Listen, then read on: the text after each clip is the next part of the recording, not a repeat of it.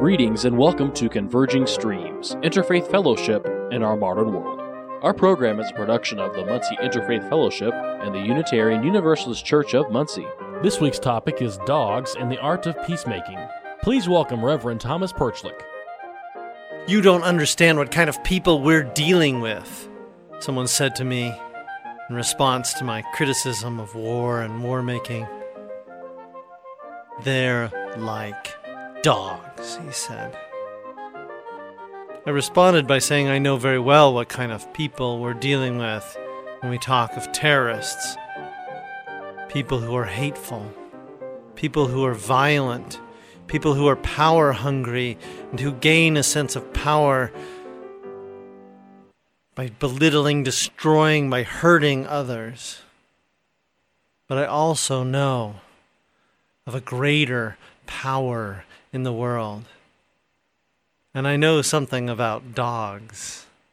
And I know that that power, that deep running, God given power, has the ability to turn wild wolves into household pets and to heal human relationships.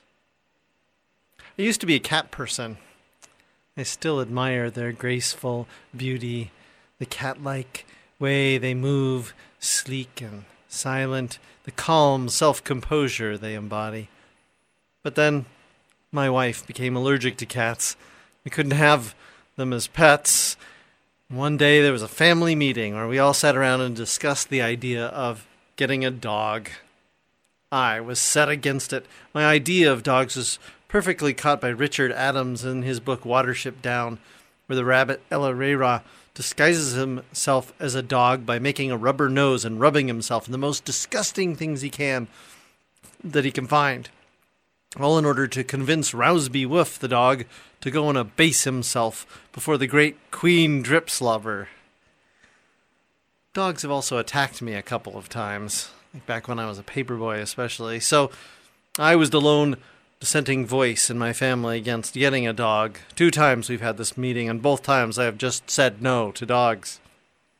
Over the year, my image of dogs as noisy, slobbery, messy, obnoxious creatures has not changed. However, I have slowly come to find myself to become fond of the beasts. Their energy and joy for life is contagious. They force me to get daily exercise, and more importantly, I've learned something from dogs that applies to all relationships. It is possible to communicate, to even get along with those others who seem too different, too difficult to be worth the trouble. Each of us, perhaps at work, perhaps in our families, perhaps in marriage even, may find ourselves in relationship with someone who, who lives in a manner that's contrary to what makes us comfortable. Because we're all interconnected, it is essential that we learn how to get along with such people. We need to make peace with those who are difficult to make peace with, to listen carefully and speak clearly with them. The poet Joseph Duemer, in his book Dog Music, wrote Dogs, perhaps because we have brought them halfway over toward the human, can sometimes take us halfway back to the urgencies of the animal body, the urges of the animal mind. It can only do us good. He goes on to note American poets have adopted the dog as a kind of heraldic metaphor for certain virtues. Of course, dogs have their vices as well, but our relationships with them inevitably lead us to the ethical and even moral dimensions of our existence. Our relationships can serve as the text for a theology of relationship, a philosophy of engagement. Even for those of us who have no dogs in our houses, their image can evoke a certain quality of relationship, of healing and saving power in friendship or of peacemaking and the essentials of forming a more humane society. Dogs have this power because both they and human beings are deeply social creatures.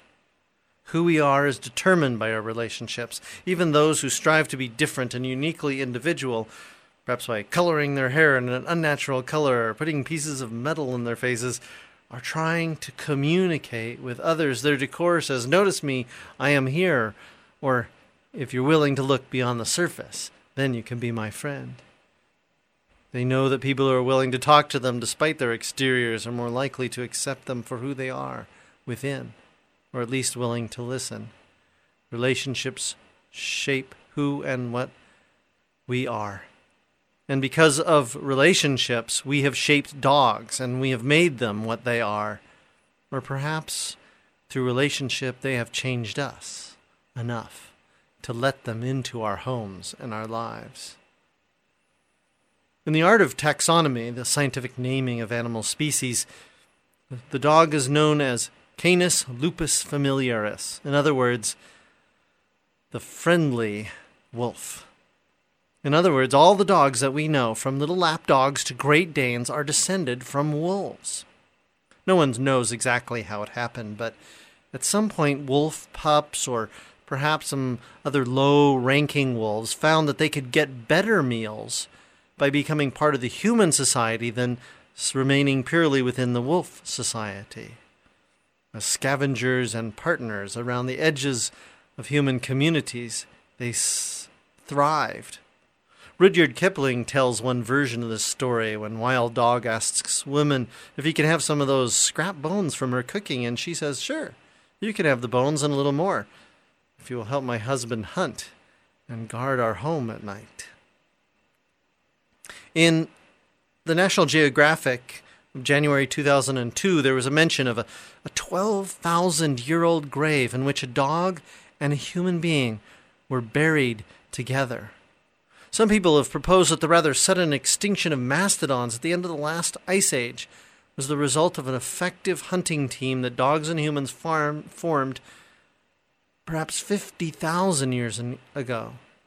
We have been together for a long time, is the point.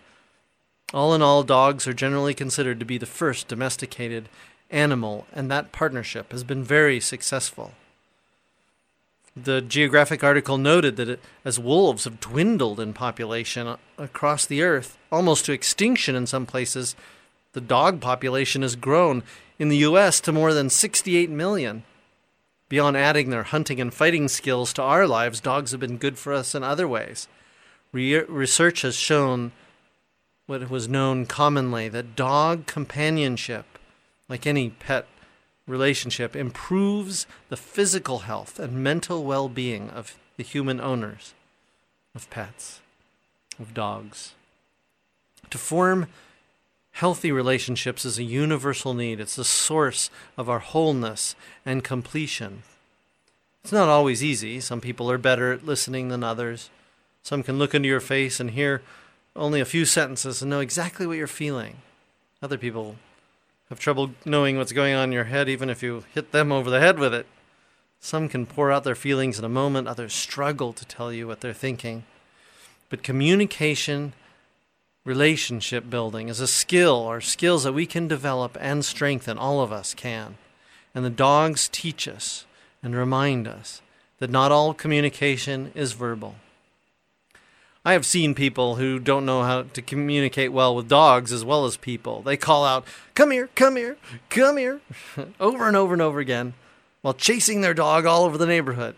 The dog enjoys the game, learning that come here means keep running until I hit you and drag you inside. Sometimes people try to use complex sentences to talk to dogs. Dogs don't understand complex sentences. Simple words, direct, and honest work best. Good communication begins with listening to another, but also speaking clearly one's own needs and desires. It's this way with dogs or humans. Sometimes we lose awareness of what we want and do not speak. Or when we get around to trying to tell people what we need or what we feel, we'll couch the words in careful language, talk all around it. Instead, it is much better to speak clearly without having to insult another. We can say what we want, and if there is any trust, any communication in the relationship, we can expect the other to work on our behalf. Some people are misguided in their desire for relationships, seeking power over another, whether it's a dog or a human, but the greatest power in either relationship is always with. The best relationships are mutual. If we seek to form such relationships, we'll become peacemakers, and deepening of community will come around us. As the ancient rabbi said, Blessed are the peacemakers, for they shall be known as children of God. And the kingdom of God is within. Or, to put it in modern terms, it's between y'all. Roger Plunk, who's an international mediator and author of The Wandering Peacemaker, recounts his experiences and philosophy of being a mediator and the root of communication, which is knowing the audience first. Seek first to understand and then to be understood. He speaks of what he calls a global democratization, a transforming of the world where more and more it is not great kings and powers that are directing and determining people's lives, but individuals and small communities. Underlying this change is the deeper spiritual force that feeds all life, he says. If we are to overcome the world's seemingly insurmountable problems, we must reconnect with this force. In some way, explore spiritual solutions to old problems. My work as a peacemaker is very much connected to my spiritual life. Describes his trust in a presence that he believes is forming a transformation in the world. He tells of an encounter with a Taliban official just before the U.S. war in Afghanistan, and he wrote, the mediator's first priority is to listen and try to understand. The second priority is to make suggestions that may take root and sprout into policy, to look for common ground. He understands that he cannot prevent all war by himself, but he knows also that he is planting seeds of peace. Listening, caref- listening carefully to the needs of another and meeting those needs is the first task of building and trusting mutual relationship. When my dog Checkers used to get out in the front yard by swiftly sneaking around my legs, I'd go and chase after her, afraid that some child might be frightened by her teeth and energy or some car would not see her until too late, but she never came. Then one day I realized how much she loved taking walks with me. So when she ran past, I would go get her leash and call out to her, Walk! And she would run up and sit down to be leashed. I never failed to take her on a walk then, though sometimes it was a very short one. She quickly understood that if she did what I wanted, I would let her do some of what she wanted. In meeting her needs and mine together, we found a peace. Now, I know there are difficulties. I know human desires are more complicated than those of dogs. As Mark Twain wrote, if you pick up a starving dog and make him prosperous, he will not bite you. this is the principal difference between a dog and a man. I know there are people who will never listen, who will betray a trust, who are hard to talk to. But we must seek to live by the methods of peacemaking, by the presence or spirit that guides the work of those who seek justice and true community. We must do so for our own well being integrity, if nothing else. And perhaps if we listen clearly, we may learn so much about ourselves that it will change us. If we listen carefully to the needs of others and help meet those needs, if we speak clearly and forcefully our own needs and expect for them to be fulfilled, then we will, person by person, form all around us a more just, equitable, and truly humane society.